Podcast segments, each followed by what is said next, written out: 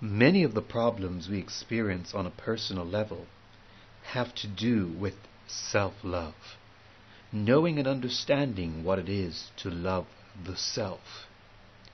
It is impossible for us to truly love others unless we are first capable of loving ourselves.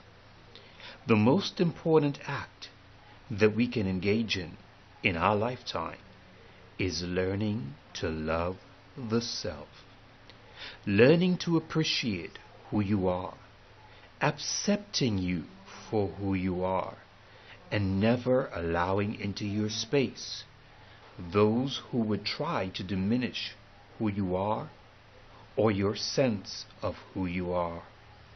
Learn to love the self. It is the beginning of all peace.